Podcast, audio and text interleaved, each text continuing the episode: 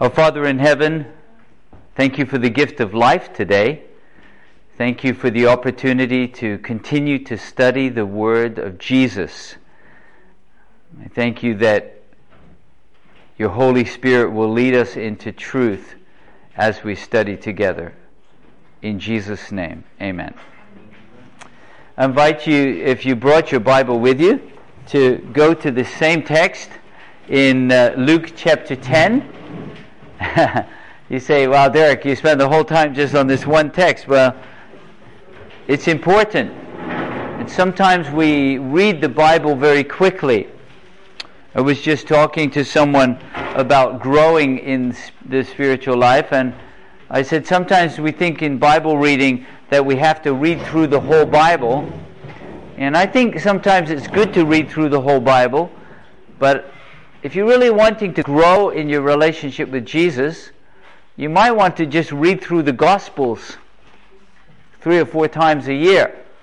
Maybe read the Desire of Ages for some extra commentary, but you know, sometimes it can get a little depressing reading through Judges and uh, Chronicles, and so I'm so thankful for the gospel record, and we're studying in Luke chapter 10 these are the words of Jesus recorded as he sends out the 70 to every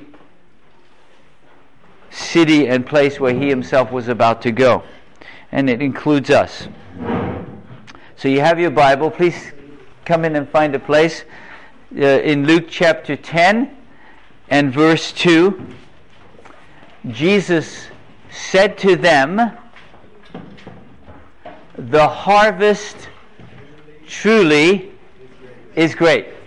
And if you were with us in part one of this series, you will remember that the harvest is not the judgment harvest at the end of the age, right? it, it is uh, with angels or with the Son of Man as the reaper, the one seated on the throne. No the harvest here is present missionary activity. The, there are men and women, uh, boys and girls, just waiting for the invitation to be a part of the kingdom. And, and who are the reapers in the present harvest work? Yeah. Everyone who becomes a follower of Jesus is called to be a, a laborer in the harvest. Okay? And Jesus says the harvest truly is great. Now, we're just reviewing for those of you that maybe uh, weren't with us the first time. He tells us it's great because many times it doesn't look great to us from a human perspective. And so we begin to pray, God, Help me to see the world as you do. Help me to see uh, the people at work or even the people in my own family as you do. Because He sees a great harvest uh, when we sometimes don't see any harvest at all. And uh, so I pray constantly God, help me to see the world as you do. That's the radical perspective. Please come over and find a seat. Just walk in front. No cameras. The radical perspective, the harvest truly is great, but what's the radical problem, Elida? Yeah. Yeah, thank you. The, the laborers are few, or perhaps more accurately, the laboring laborers, the, the working workers. So many people walk around with a t shirt saying worker, but they're not working. So I'm a la- laborer, yeah, but I'm not laboring. Please come through. There's some seats over here. And we, we asked ourselves the question uh, why are there so few laboring laborers? And we came to the conclusion that uh, many have become, what's the word? Distracted. Distracted, yeah. yeah. It's like we know that God wants to use us, right, to bless others. We know if He has called us out of darkness and into His marvelous light, uh, that He wants to do that for other people. And so we know that we really should be joining Him in His harvest work. But sometimes we become distracted. And do you remember from our study? Jesus was telling a story not about work actually, but about coming to a supper, but still people were distracted. And what were some of the things that distracted them? Do you remember? Yeah, relationships. Hmm? Now, I'm not going to ask you to raise your hand, but I was involved in a relationship that distracted me. Okay? It almost cost me my soul. So it is possible for a relationship, right, to distract you. Uh, what were some other things besides relation? Yeah, work. Do you know that it is even possible for a person who is in full time ministry to let the work distract them from doing what God wants them to do? what are you doing? I'm just doing all these things, you know? Instead of saying, Lord of the harvest, what do you want me to do? delegate responsibility to other people so you can do what He really wants you to do. Okay? So relationships can distract us, work can distract us. Uh, what else can distract us? Material possessions, right. I'm probably going to have to donate my chairs here. Huh? Material possessions can distract us too.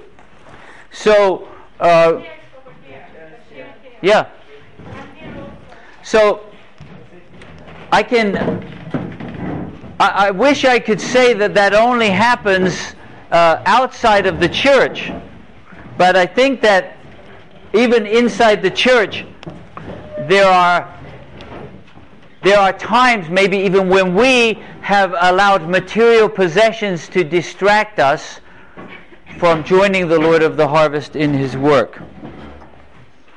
We could spend much more time on that, but as I mentioned to you, you can either pick up one of my cards and send me an email, and I will send you a complete copy of my little book, The Radical Prayer. And there's a whole chapter on the radical challenge, uh, the, excuse me, the radical problem, the distractions. Or you can go to the website, theradicalprayer.com, and you can download the presentations free. Okay? So you can read more about that. But because the harvest is great, but the laboring laborers are few, Jesus asks us, in fact, it's even more than asking, he really commands us. He. Um,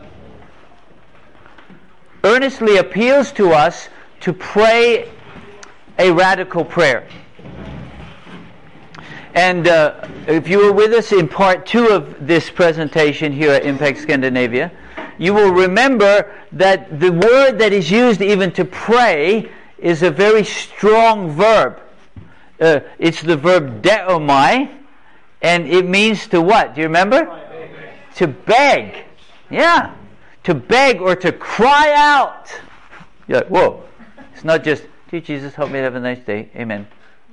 No, it's very earnest, it's very intense.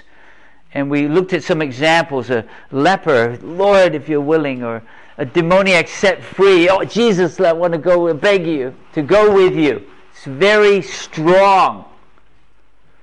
So even before we know what the prayer is, we sense that it's a very radical prayer. Just the way we're praying. Crying out to God. Jesus says, cry out to God. Beg the Lord of the harvest. Very important point. Remember from last time. We're not trying to somehow change God's heart huh, by praying louder or more earnestly. Otherwise, we could be like the prophets of Baal. Well, maybe then if I cut myself, God will hear, hear right? No. Whose heart needs to change? Yeah. So what am I doing? I'm I am by the way I'm praying, I'm saying, God, I am tired of the way things used to be. Amen? And I just want to cry out to you, and I'm giving you permission to do something radical. So that if the enemy comes, Satan comes and says, How dare you use Elida so powerfully, or Vibeke, how dare you use, uh, and I could use Pernilla or someone else's name, I can't remember everyone. That Jesus will say, My child cried out to me. Be silent, Satan. Amen? Hallelujah. My child cried out to me. Come on through and find some seats over here. There's several. Just make a place. No cameras. Just walk right through. Um, so, before we've even looked at the content of the prayer, we, we get the intensity of it. Cry out to the Lord of the harvest. Beg the Lord. I'm really serious, God. Whatever you need to do.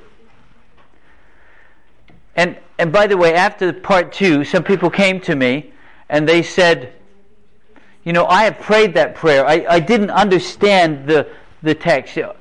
It's not translated very accurately, but there have been men and women of God down through the ages and even today who, who have said, God, whatever you want to do, right? Wherever you want me to go, I'll go. Whatever you want me to say, I'll say. Whoever you want me, right? That is the radical prayer. But I'm just explaining what Jesus said here. That's exactly what Jesus wants us to do.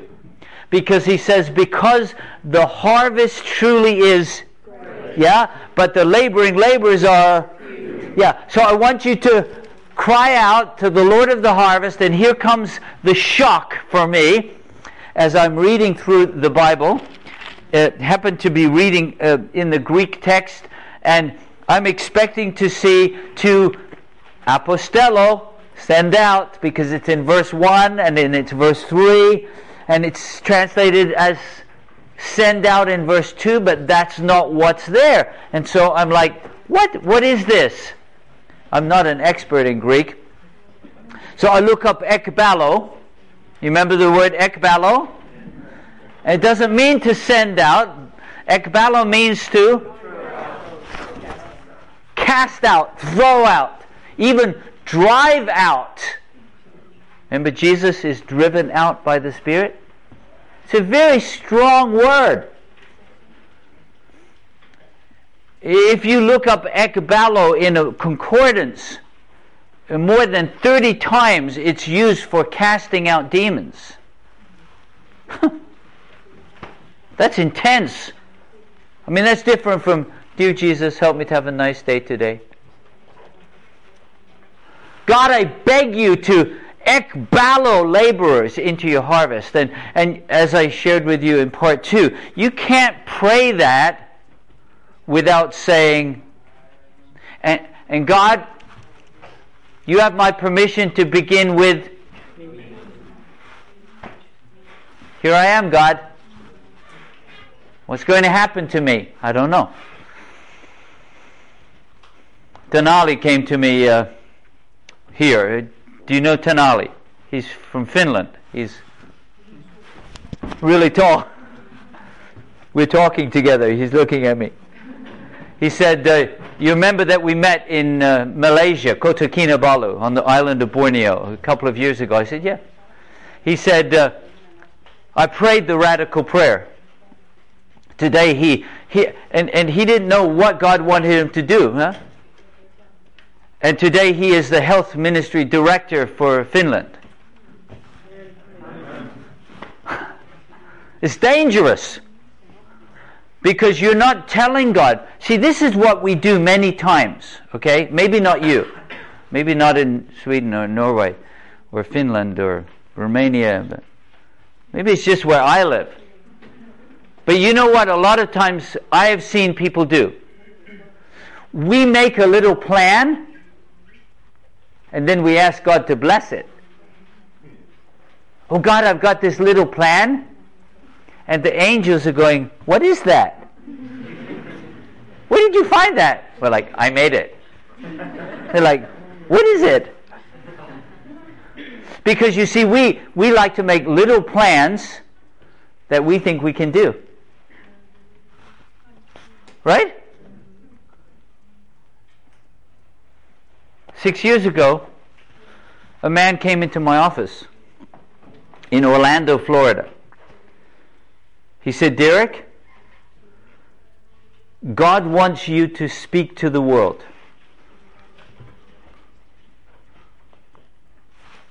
I said, How's he going to do that? He said, I don't know, but get ready. You see, God's plan is way bigger than our plan.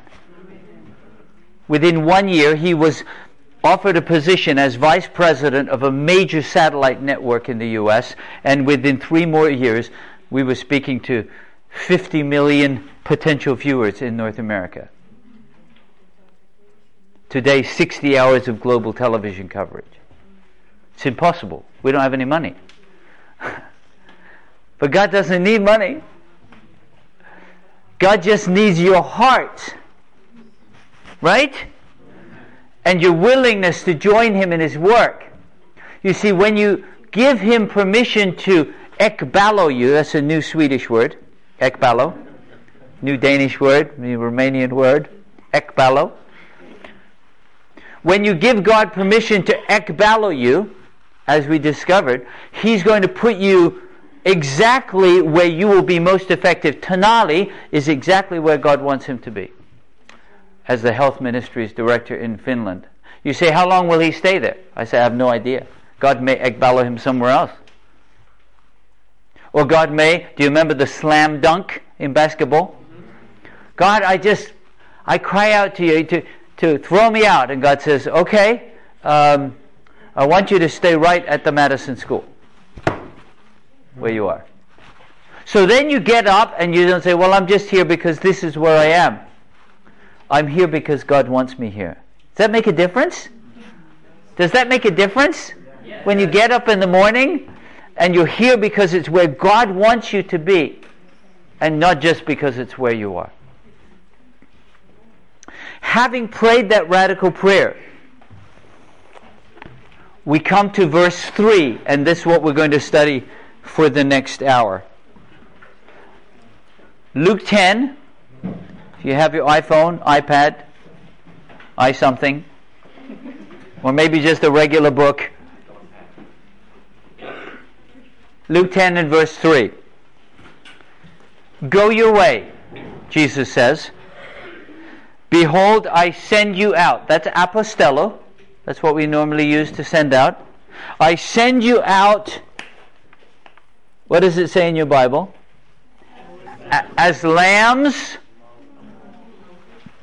No, I grew up in England. Grew up in England, a little island off the coast of Europe. Where I grew up, if you were feeling strong,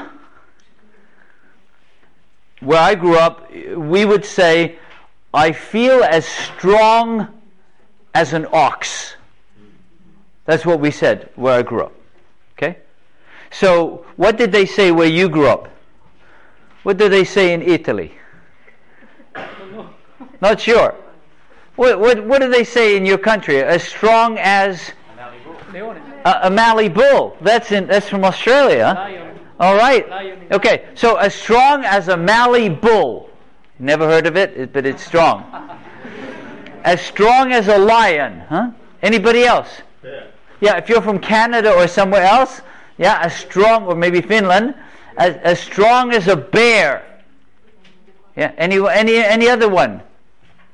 Uh, those are pretty good. Bear, lion, ox, bull. Did anybody grow up in a place where they said, I feel as strong as a lamb today?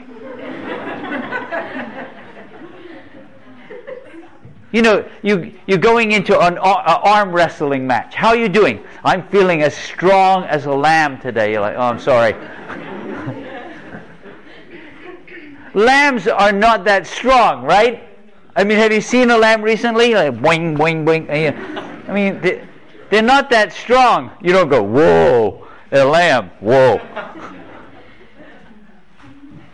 It's cute, but it's not that strong, right?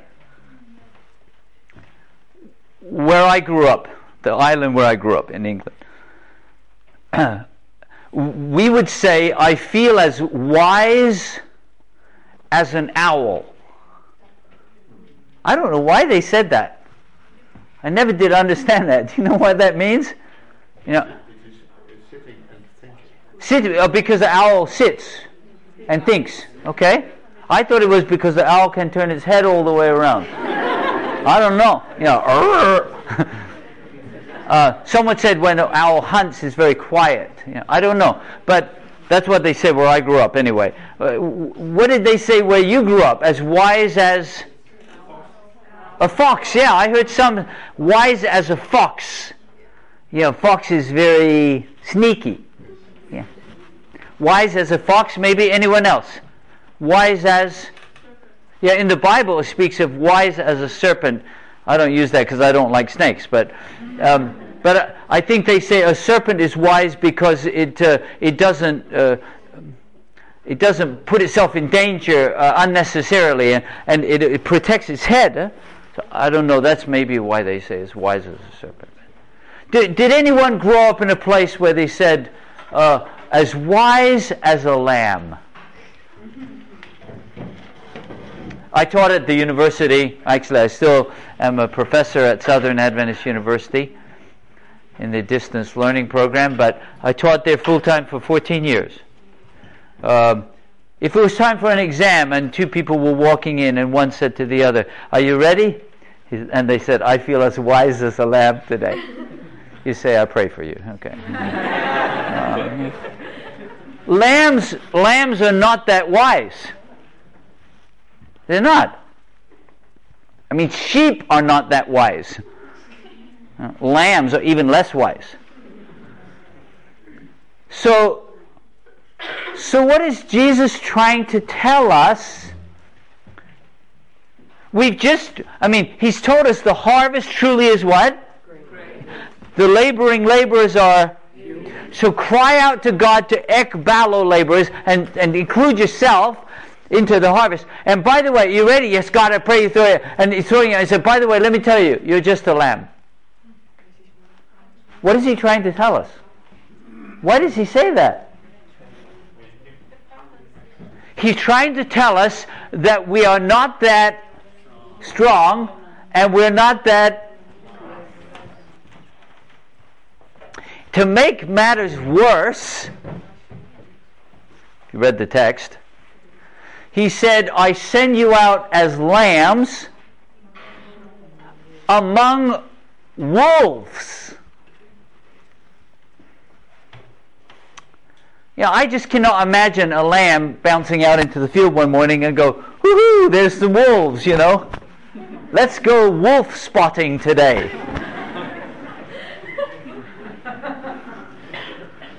um, lambs they're afraid of wolves for very good reason. Uh, what do wolves do to lambs? Jesus talks about uh, in the great Sermon on the Mount, Matthew 7. He, he speaks about uh, ravenous wolves, Matthew 7:15. What does ravenous mean? Do you know the word? It means like you know, it's like, did you miss breakfast? He said, I'm ravenous. yeah, like really hungry. So little lamb goes bouncing out, woohoo, some ravenous wolves. It's a bad day for a lamb, right? Um, and, and by the way, it's not just wolf. That would be bad enough. It's wolves, plural. And, and not only wolves, but where is the lamb? In the midst of the wolves. Behold, Jesus says, I send you out as lambs in the midst of wolves. Wow. Maybe someone says, um, I, I don't think I'll pray the prayer. And I would say to you, don't pray the prayer unless you understand what we're going to study now. It, because you really need to know what Jesus says next. So look in verse 4.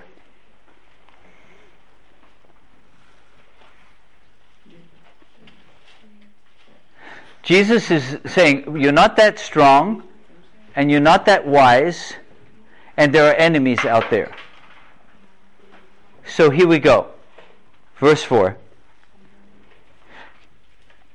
Carry neither money bag, knapsack, nor sandals. In Matthew's Gospel, when the twelve are sent out, uh, Jesus is even more specific. He says, with the money bag, he says, don't carry any gold or silver or copper. Yeah? No 100 kroner, 50 kroner, or 2 kroner piece. Huh? Do you have a 2 kroner? No. 5? 10? You have 1 and 5. Okay, so don't take those even. Now, does anyone here like to travel? Do you like to travel? Yeah? So, if you're an experienced travel traveler, what do you need more of? Do you need more bags or more money? If you've ever been on a long trip, usually you come back saying, I wish I took less bags and more money. Really, money is pretty important when you travel. And Jesus says, uh, Oh, by the way, uh, did I just tell you that you're not that strong and not that, uh, and you're in the midst of? And by the way, when you go out, don't take any money with you.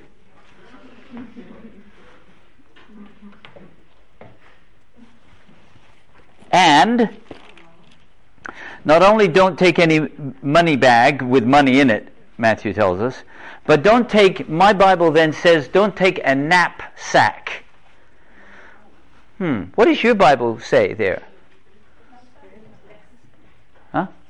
Scrip. Well, that's really helpful. We all know what scrip is, right? Script? Do you have any script? Got any script today? Do you have any script? You're like, Derek, I have no idea what script is. And my response would be most people who speak English as a first language have no idea what script is. So, if there's a word in the text and you don't know what it means, how can you find out what it means?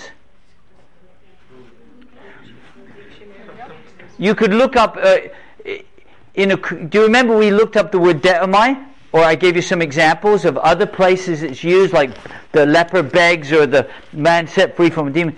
Unfortunately, this word translated knapsack or scrip is only used in connection with this instruction. In the, that's the only place in the Bible. So that doesn't help us. Uh, it's used in speaking to the 12, uh, it's used in speaking to the 70, but there's no other context where this word is used. So it doesn't help us. And by the way, if ever you find uh, in different translations, different like scrip, knapsack, another place says bag. That's an illustration that they don't know what it means. Okay, because it's like coming up as different things. If it's obvious, uh, if it's obvious like lamb among wolves, every translation will say lamb, lamb, lamb, lamb, lamb, because the word is lamb, right? But this one comes up as different words and it doesn't help us in the New Testament because it's only used in connection with don't take this with you.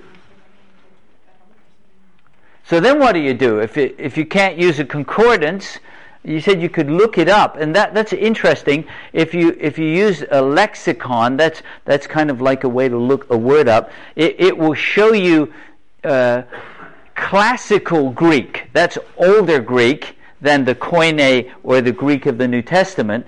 It will show you some places where that word is used in classical Greek. And I did that, and I found something very interesting. Very interesting. I never knew. I've never read it anywhere except uh, it's in this little book. but I think it's true. It, in classical Greek, this word uh, translated knapsack or scrip was a beggar's bag. It was a bag that a traveling teacher would carry and it was a sign that you were supposed to help support him. Uh, I, I, don't know if you have this in uh, Scandinavia. And we're not all from Scandinavia, but uh, back in North Carolina, did you ever drive somewhere in Australia and someone's there with a little cardboard sign, you know, please give me money? Do they do that in, in Scandinavia? No? Some places? Yeah? And they're there every day? Especially in the cities, right? Little cardboard sign. So this bag, this beggar's bag, was kind of like a cardboard sign. It was like saying, "You have to, you have to support me financially. I've got this bag." That's what it meant in classical Greek. Now, if it means that in this text, and I, I think it does, Jesus is saying, okay, don't take any money because I don't want you to depend on that, and I don't want you to take a beggar's bag and and what? Yeah, like ask for money. Now, please don't misunderstand me. If someone offers you money or a place to stay, you read on in the text, it says accept it with thanksgiving, right? Be grateful, accept it. But don't go around saying, you know, I love Jesus and I'm working for Jesus, and if you love Jesus, you have to give me some money. And if you don't give me any money, you don't love Jesus. Now, maybe this doesn't happen in the place where you live, but have you ever met someone that they, they, they kind of try to make you feel guilty if you don't help them? Yeah? Have you met someone like that? No? No? Yeah? It's like, well, you have to help me because I'm doing God's work. Jesus says, don't do that. Someone came up to me one time. They said, um, Your wife's scripture songs. My wife writes scripture songs. Your wife's scripture songs have been such a blessing to my family. My, my daughter in her early 20s was very sick, and, and listening to those scripture songs just was like life to our family. And, and we would like to we would like to produce one of your wife's CDs in Spanish. Okay? So they said we want to take Rivers of Living Water, one of them, and it becomes Rios de Agua Viva. I think so. Is that Spanish? Anyone speak Spanish? Huh? Rivers of living water. So, so I said, well, you can use the same soundtracks, but but you have to find someone to record it. Well, they found someone who would record it for six thousand kroner, approximately, which is not very expensive, but it's still a lot of money. So I'm thinking, okay, God, I don't know how you're going to do that. They said, would you be willing to to uh, pay that for us? Would you be willing to sponsor that so we can have it in Spanish? And, and we felt impressed that God wanted us to do that. Okay? Something amazing happened. The same weekend that we told them, okay, I was speaking at a conference. And while I was there, a lady came up to me. I never saw her face.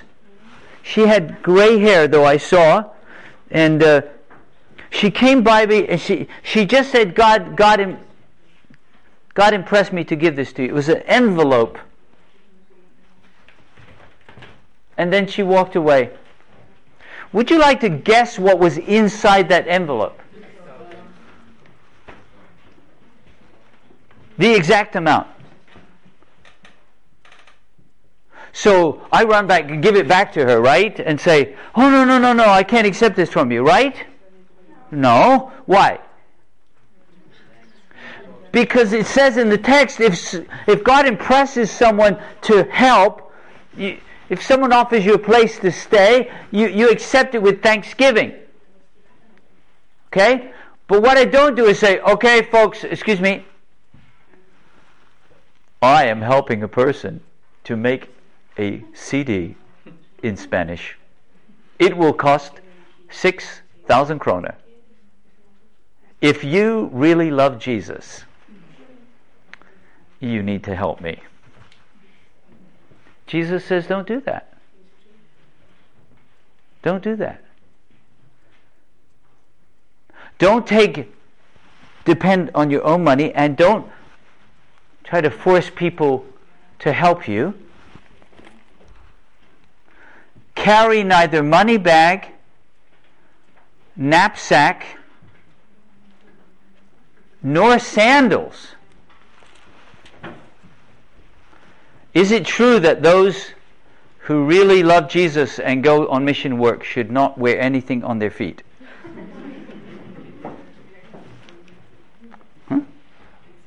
Should we? Ah, what's the verb at the beginning of the verse? Carry. So, Veli Lauri said, extra. Was that you? Oh, it was you. Annette, sorry, I heard a voice from over there. Annette says extra. It's not saying that you can't wear nice warm boots here at Ekebyholm. It's saying when you go on your mission assignment, you're not taking a lot of extra stuff with you. By the way, Matthew says don't take an extra stick, extra cloak, extra PA system, three extra laptops, four projectors, How's the mission going to go? Uh, it's going to be really good. I mean, look at all of my stuff. I've got this stuff. And Jesus says, don't take any stuff. Don't take a beggar's bag. Don't take any money. What is Jesus trying to teach us?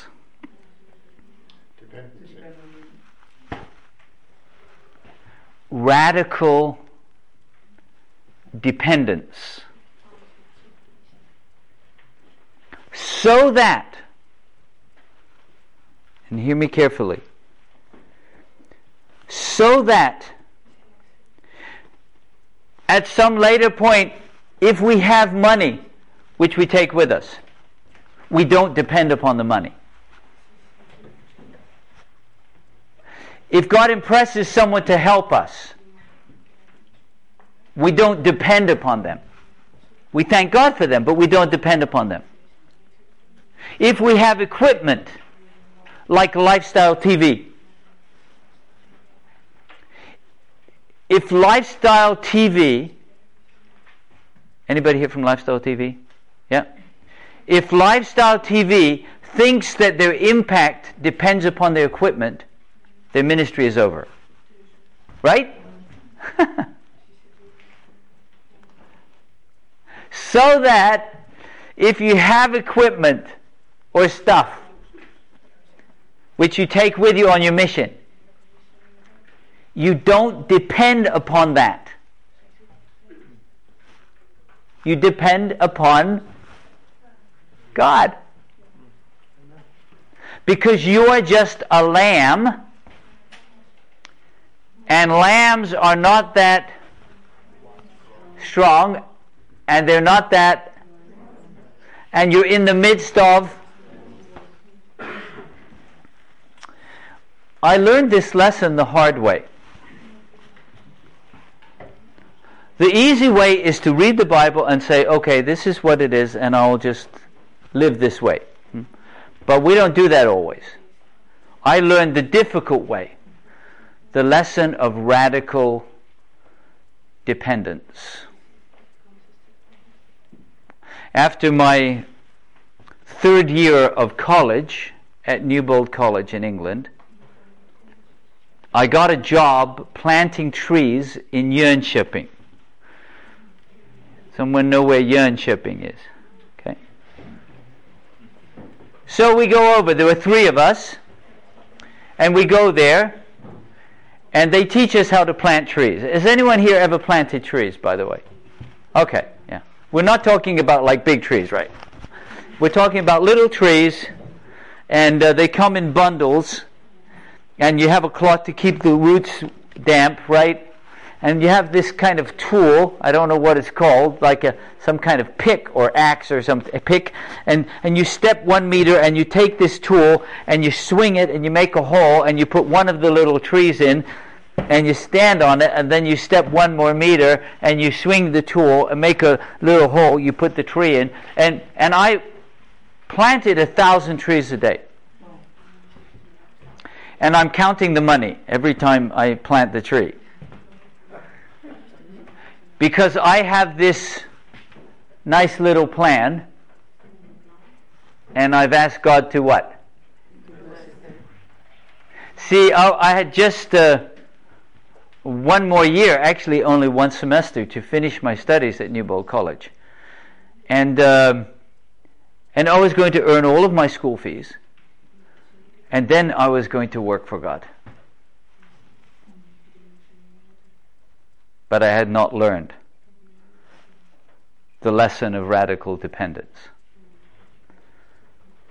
So one day while I'm planting trees, my two friends with me, out in the middle of the woods, we're staying in a little hutte, no people around. A man comes walking through the woods dressed uh, uh, kind of more formally. And I'm like, who is that? And he's calling, couldn't hear what he was saying. And as he got close, I heard, Harold. Oh, that was my friend's name.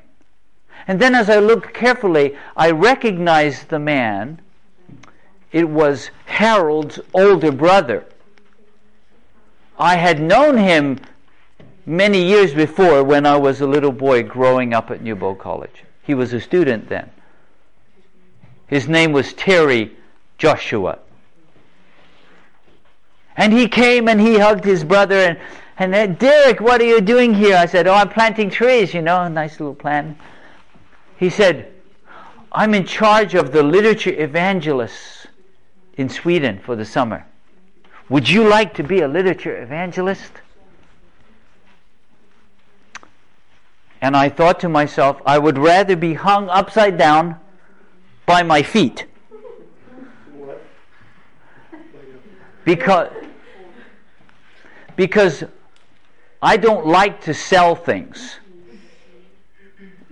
Is anyone here like me? You don't like to? I mean, I think it's a fantastic work, but I don't like to sell things. So I'm like, no, thank you, Terry. I have uh, this plan plant trees, pay my tuition. Terry left. I never saw him again. That was Tuesday. I planted trees on Wednesday and Thursday and Friday. And Sabbath morning, I got up and I said to my two friends, Are you going to church? They said, no. Uh, we don't have any way to get to church, and uh, we don't speak Swedish, and I didn't speak Swedish. So they said, we'll just stay here on Sabbath and read our Bibles. And so, so they stayed, but I thought, oh, I want to go to church. I don't, I still to this day do not know why I wanted to go to church that day because I didn't speak Swedish. I didn't know where the church was. I, Jönköping was maybe, I don't know, 15 kilometers away. I didn't even know where to go. But for some reason, I believe in God's bigger plan. I got up, uh, got dressed, and walked out to this little road in the middle of nowhere. There are no cars. And I, really, I don't know that I even knew which way the city was. I think I knew it was that way. So I'm waiting, and a little Saab comes by. Do they still make Saabs? Not anymore. Little Saab, and a lady is driving, and she stops. Yeah, that's dangerous, you know. Strange man, don't know who he is. Lady driving, but she stops. I don't speak any Swedish, so so I say to her, I want to go to the Seventh day Adventist church in the town. Now, I've lived in countries where when you say Seventh day Adventist church, they say, What? 7 Eleven? what? They, they don't know what it is. I, I've never heard of that. What is that? And I'm speaking a different language, Seventh day Adventist church. And she, y'all. Okay, so. So she waves for me to get in the car. I get in the car. She goes driving into the town. Right, left, right. Stops the car. I look out of the the window, and there is a church and and you know I can't I can't read Swedish, but um, but the door is open and people are going in. I think Sabbath must be a Seventh Day Adventist church, right? So I say thank you to the lady. I never saw her again. I don't even remember how I got back to the Hütte. But I go into the Sabbath school and I sit through the whole Sabbath school and I don't understand anything. You know, hold up, hold up, hold. I don't know. And and and then every once in a while, you know, someone says Amen, and they go Amen, um, Hallelujah. You know, I mean, I I didn't understand, but I was like happy to be there, and and they were happy to be there. So we sat through Sabbath school. and then it was time for the, the worship service.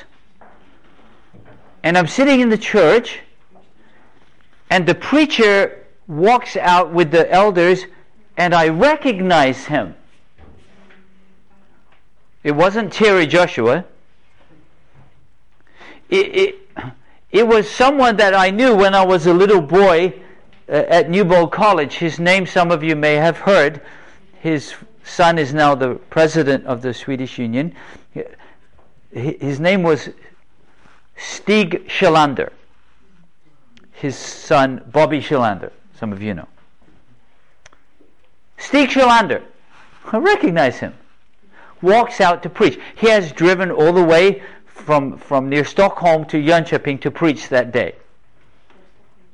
And he is the publishing director of the Swedish Union you know what's about to happen. So I sit through this church service and I don't understand what he's saying.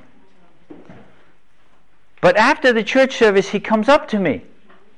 He says, Derek, uh, one of your friends up in Örnsköldsvik, couldn't even say it, is sick, and, and the other uh, team, the person needs someone to go and work with him as a literature evangelist for the summer. Will you go?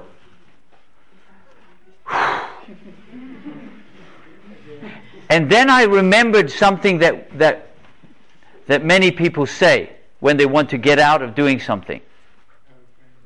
Yeah, who said that? I will pray about it. you know, Sometimes people say that when they have no intention of praying about it, right? I will pray about it. If you say that, then do it, right? Well, I'll pray about it. Uh, But I thought, my, it seemed like God was trying to catch my attention. So I said, well, here's what I will do. I will go to the forestry commission there in Jönköping I'm supposed to work for the whole summer, but I will go talk to the director there and see if he will give me permission to stop planting trees so I can go to the north of Sweden. Thinking in my mind, what? That he will say, No way, can't. You have, you have agreed to work for this many weeks, and so you must. So I planted trees all the next week, and on Friday we took the day and we went to Jönköping. We went to the director there in the Forestry Commission, and I told him, he spoke English, um, that I had been invited to do this, and and he not only gave me permission, but he took money out of his own pocket. I had never met him before. He took money out of his own pocket. I had no money. And he gave me some money for, for my journey. I'd never met him before. So on Sunday morning, I went out to that same little road by the Huda. I didn't even have a map. I just knew that Stockholm was over here and Örnsköldsvik was up there. And I was to go to the Adventist church in Örnsköldsvik. You say, You're mad. You don't speak Swedish. You would rather be hung upside down than sell books. You don't even know where you're going, except you have a church in a town, and you're standing out on the side of the road. Did I tell you that God's plans are bigger than our plans? You know, we have our little plans, right? I don't know how I did that. I mean, I'm not that strong and I'm not that wise. I don't know how I did that. But for whatever reason, I abandoned my nice little plan and I'm standing on the side of the road and I get a ride. And the people are going all the way across Sweden. They go all the way to the city of Uppsala. Now that's not far from here, right? How far is Uppsala from here?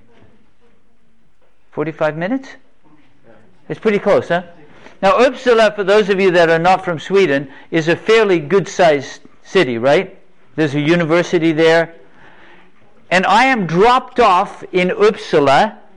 Do you know what I mean by dropped off? The car stop says this is as far as we're going. You can wait on the side of the road at 5 o'clock in the evening. Fortunately, it was the summer rather than the winter, so it was light. So I'm standing on the side of the road. The cars are, it was actually um, what we call in, in, in English an overpass. It was a raised road. It, there were other roads down. I'm standing on the side. I'm trying to stay alive on the side of the road in Uppsala. I have no idea where I'm going to sleep. Will I sleep on the side of the road? Where will I? I just know I'm going to Örnsköldsvik to the Adventist church. And while I'm standing there on the side of the road trying to stay alive, a little car goes by and stops. And it was a young lady, a young lady driving. I thought, why would a young lady stop for a strange man? She turned her head to reverse and I recognized her.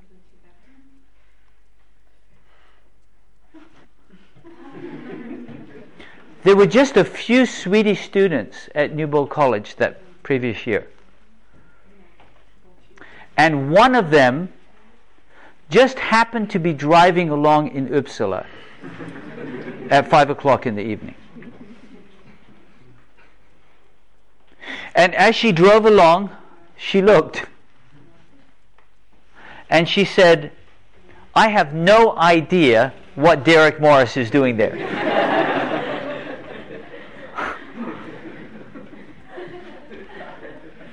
but he looks like he needs help.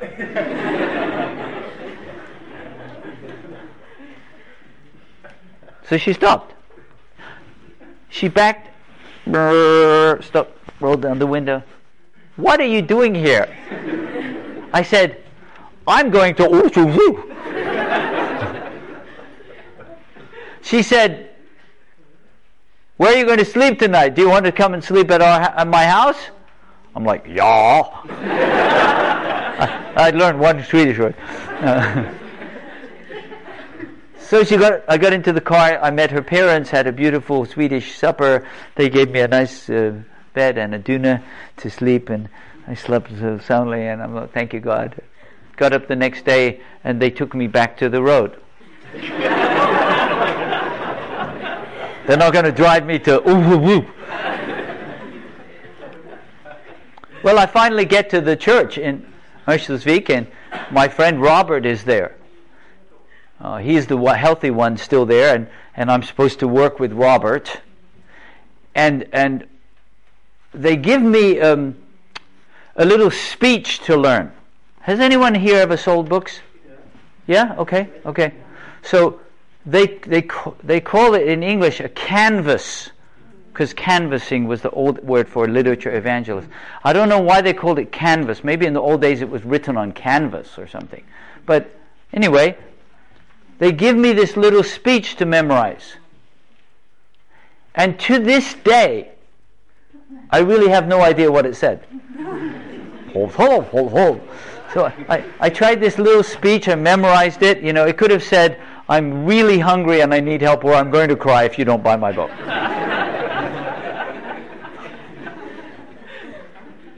So, so they told me, okay, okay, this is what they said. Uh, set a goal to sell uh, 1,000 kroner per week because that's not very high, but you've never done this before and you don't speak Swedish. So, 1,000 kroner. Okay.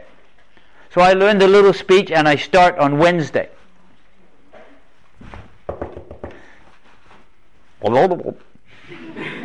And people bought some things. I'm like, yeah. so I go door to door. And in three days, Wednesday, Thursday, and Friday, I sold 1,000 kroner. And I thought, I'm good. I'm hot.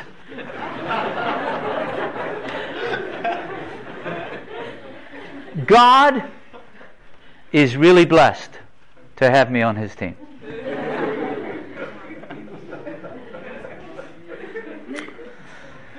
In fact, I was so proud of my accomplishments that I decided to go on holiday.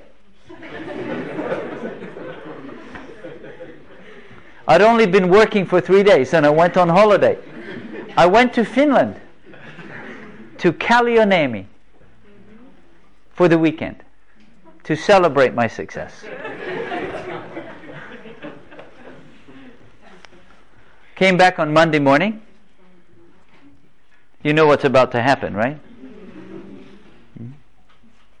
Came back on Monday morning. 10 hours. 10 hours knocking on doors. Would you like to guess how much I sold? Nothing. And I came home that night and said, you know, those people have a problem.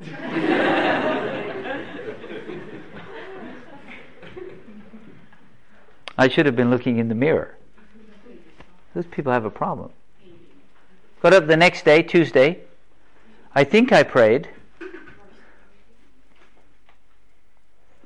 Went out for 10 hours.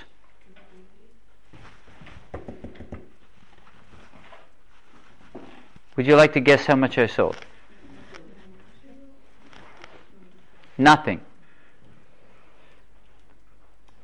By the end of Tuesday, I was starting to have psychological problems.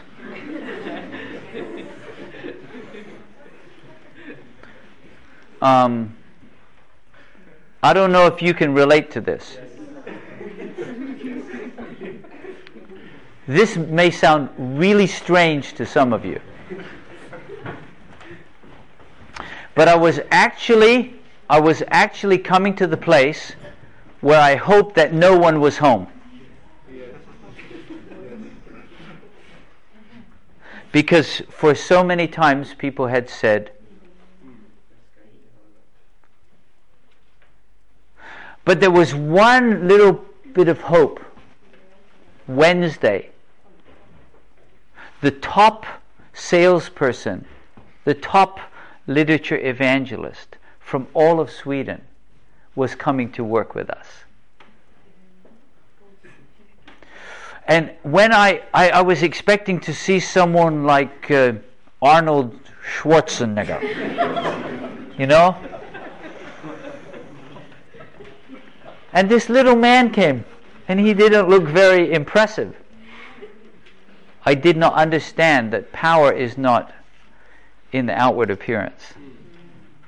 Power comes from a living connection with God. Amen? Amen? I didn't. You say, Derek, you are very stupid. You're just a lamb, and lambs are not that, and they're not that. But anyway, he came, and we worked all morning together. Would you like to guess how much we sold?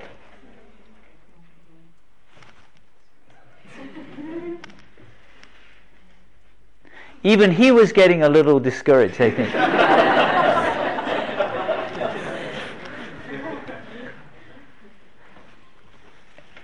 and then um, somehow I realized that I felt like Jonah. You remember the story of Jonah? when Jonah finally says, I am the problem if you throw me out of the boat. So I said to this man, I said, um, and he spoke some English, I said, Why don't you go and work with Robert, my friend? And he went and, and they began to sell books.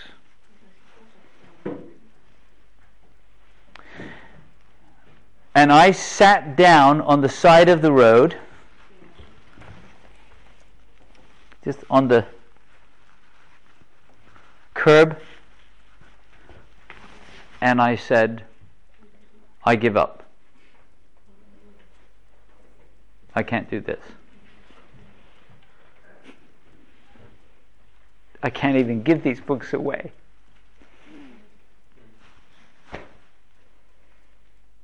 Can't do it.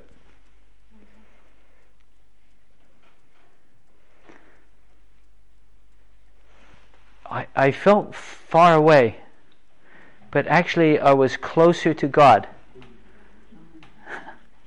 maybe than I had ever been because I was close to the place of complete surrender.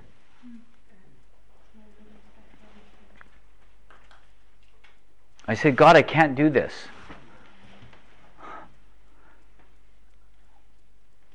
But I, I know you brought me here. And so,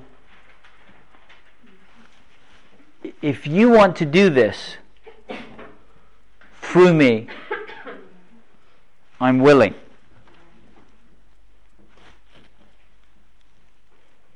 I can't do it. Got up, went to the next house, and before I even got to the door, the Holy Spirit was there before me. Say, how do you know? I know because when I knocked on the door and they opened the door, they were smiling and they bought a book. And I went to the next house and the same thing happened. During that summer, I went to villages in the north of Sweden. People said they had been praying for years for someone to come. Some days after uh, I prayed that prayer, I came to the house of a gray haired lady. She didn't speak any English. She didn't have much um, of earthly wealth but she beckoned that she wanted to pray for me. And we knelt down together. And she laid her hands on me. And she prayed. And I didn't understand what she was saying. But I knew that she was connected to God. Thank God someone is praying. We're not that strong. We're not that wise. Shortly after that visit, and what I'm going to share with you is so remarkable, I hesitate to share it, but I have to. I have to tell you. Shortly after that, I went to a home. The lady had two sons. One was studying to be an evangelical Lutheran pastor, one was 12 years old. I thought I would give her this, I would try to sell her this book, uh, like Bible readings, Bible study. So I, I showed her the book. She wasn't interested. Um, I don't know if you're supposed to do this as a literature evangelist, but I, but I actually offered to give her the book, and she said no. And then the Spirit of God spoke to my heart and said, Give you a testimony.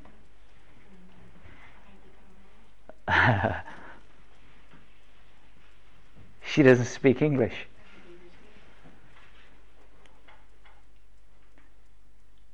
I don't speak Swedish. Give your testimony.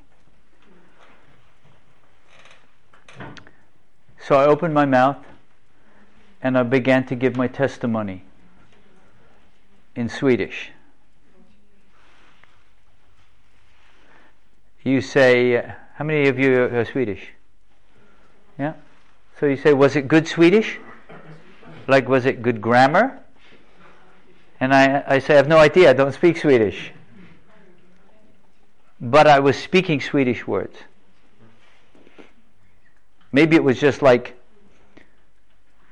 pidgin English, like, I love God, you love God too? I don't know. I'm, I'm not claiming that I could, you know, people say, oh, he sounds like a real Swede, you know. But I gave my testimony and, and words, Swedish words that I had heard, whether planting trees or sitting in the church that I didn't understand or going from door, were coming into my head. And I'm speaking to this lady, and she's understanding. She's not just, you know, looking at me like, so, did God give me the gift of tongues or did God give her the gift of hearing? At the end of my testimony, she pointed to my bag. Did I tell you I tried to give her that book and she didn't want it? She pointed to the bag. You know what was in the bag? The Bible stories, 10 books, you know. It's quite expensive compared to the little book. She paid cash. She paid cash for the set of books. She said, I need that for my son. I walked out of that house. You think I'm saying to myself, I'm good? I'm hot. Maybe I'll be the top salesman for the summer. I'm walking out of that house saying,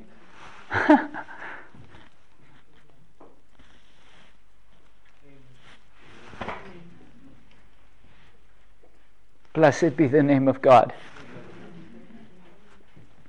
For the next five weeks, I spoke Swedish freely.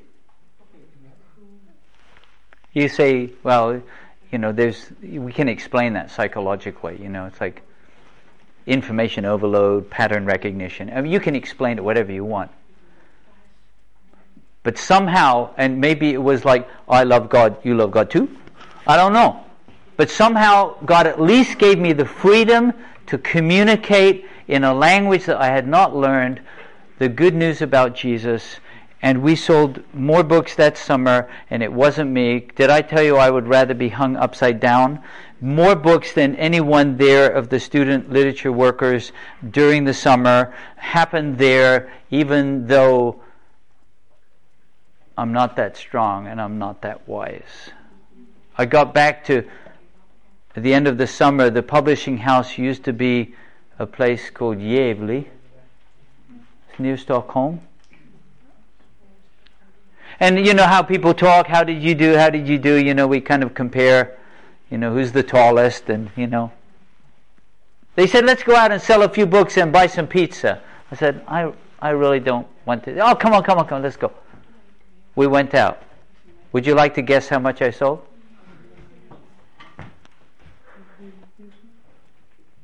What was God reminding me of that night?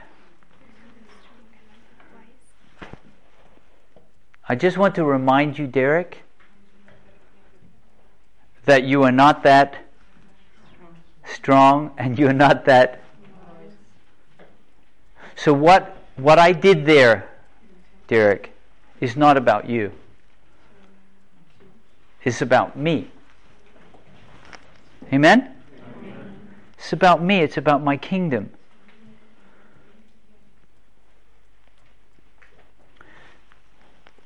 When you join the Lord of the harvest in his work, and, and I'm going to give some of you an opportunity to share now, but look back in Luke chapter 10.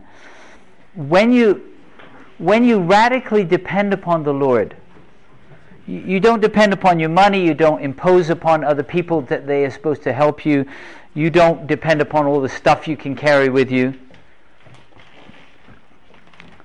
Verse 17 of Luke 10.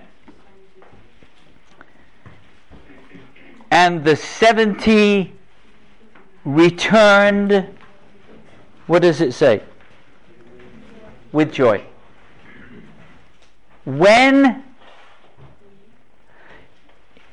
you join the Lord in his harvest work,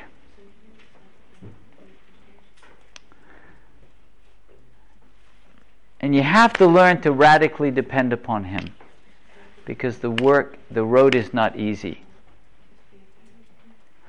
You will experience joy. The 70 returned with joy. They had a testimony to give of what God had done. And some of you have already experienced that in your own life. when you join God in what He's doing, even though you're not that strong and you're not that wise, and you've seen God work in miraculous ways, and you experience joy. That's what we've been hearing at Impact Scandinavia. There's no, there's no greater joy than joining God in what He's doing in the world. So, is there someone that would like to share like a one to two minute testimony? All right, let's start with Rita. Rita, stand up and speak up in two minutes. Share the joy that you found physiotherapy, and I was supposed to learn uh, what's called anatomy. And do you know how many strange names you have to learn? Um, I will never do that. I was in a study group, and we get more and more stressed because we have to learn all these things in just a time. But I said, God, you called me to do this, so you will help me. So I laid it down in His hands and uh, for the rest of the time, I had was totally quiet. And my study group asked me, Rita, how are you doing? Fine. How are you doing for this anatomy exam? I'm fine. I put it in Lord's hand. If I'm passed, it's fine. If not, I'm, I won't pass. And praise the Lord, I passed about average. Amen? Amen. Yeah, I mean, someone else. Yes. I'm going to stand by you because uh, they're recording and they'll say, Who was that and what did he say? Right. yeah, I'm going to just share briefly how, how, how, how the Lord led me to the medicine school. It's uh, quite a long, long story, but basically, I was taking Spanish, and uh, this I had, I had taken it for one year, and then I had a one year break, and then I had to take last course in distance. And for for people with a Germanic language, Spanish is not the easiest language, and especially if you take a dis- distance at the like the school where Spanish is like very high level. And basically, I prayed with God. I said like, if you allow me to pass this, this exam, then I will take one year off for you.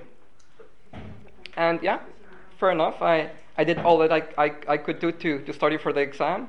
Then I went to the exam, the, the uh, written part. I was like, oh, this is wrong, wrong, wrong, wrong, wrong, wrong, wrong. And then the oral part, uh, she spoke to me. I said something back, and it was like sweating like crazy. but nevertheless, I thought I would get like, uh, like. Uh, forty percent or something. and but anyway, uh, yeah, I I waited for result and I got seventy percent. And the funny thing is, that was the highest grade I ever got in Spanish. but things happened. The economy collapsed, and a lot of, lot of other things happened around that time. And uh, I started university and then, uh, to make a long story short, I finished university, and then God basically just impressed deeply on my heart. You promised. Yeah. I was going to say, what about your promise? right, right, right, right. So he pressed deeply on heart. You promised. So I started sh- searching, searching for schools, and I was disappointed. I couldn't find almost anything. But eventually, I was led to the European Bible School, and I almost filled out my application there. I, I, I filled out just need to send it in, but then I went to my brother. He was uh, talking to a Skype with a friend in Oslo, and just at that time, very coincidental, uh, my brother told me told him that I was thinking of mission school, and then this guy told me to search for Madison uh, to check it out, and I was like, sure. And basically, what happened is that uh, just through that coincidence, I I sent out an application for Madison, and then uh, yeah, God led me there. And as you can see now, the European Bible School is closed, and a lot of other things going on. So yeah, that's a short story. Did you find some joy at Madison? Yeah, unbelievable. Unbelievable. Praise God. Say amen. amen. Yeah, I want to share one last story, and we're going to uh, close. Uh, you've been a great group, and I had a, a young man come to my office uh, when I was a lead pastor in Orlando, Florida. He was 25 years old from the Ukraine, named Oleg. And when I met him, I recognized him full of the Holy Spirit, full of wisdom. And so I, I invited him, I said, um, Oleg, um, I'd like to invite you to become a full time teaching pastor on our staff. I have no money. He prayed about it for one 24 hours. He came back, he said, I accept. He, he read um, this book, The Radical Prayer, the topic we've talked about. He said, I believe God wants this available in Russian. This was in February. He said, I believe God wants this available in Russian. He translated it in uh, two weeks into Russian and by the, the General Conference uh, that summer, it was printed and available in Russian. By August, I was training 500 pastors in the Ukraine to use this resource in the ministry because of this one young man. He prayed the radical prayer. He said, I'm willing to join the staff at Forest Lake Church with no money. He had a master's degree in biblical studies from Newbold College, and he wanted to take a PhD in New Testament. You say, well, what, how, how can you afford to work for free as a teaching pastor if your goal is to take a PhD? That costs a lot of money. But, but remember, when you pray the radical prayer, instead of developing your little tree planting plan, and asking God to bless it, you give God permission to, what's the word? Ekbalo you. You, you, you trust that He will, He will put you, and you won't depend upon your own resources uh, or try to make others feel like they have to help you, but you will just let God use you. Well, that's what this young man did. He had only been with us for two weeks. God blessed his ministry in Orlando in a phenomenal way, and today he is a lead Bible teacher for the Hope Channel. He's only 28 lead Bible teacher for the Hope Channel. But God blessed his teaching ministry, a powerful way there at Forest Lake Church in Orlando. He had been there for two weeks. One Sabbath, I introduced him to the congregation. This is Pastor Oleg. He's a volunteer teaching pastor. Here's how God is leading. A couple sitting in the church who were not members of the Forest Lake Church. They were actually from another state more than a thousand kilometers away. They were impressed by the Spirit of God. They called him on Tuesday and offered to give him the equivalent of 600,000 kroner to fully sponsor his PhD program.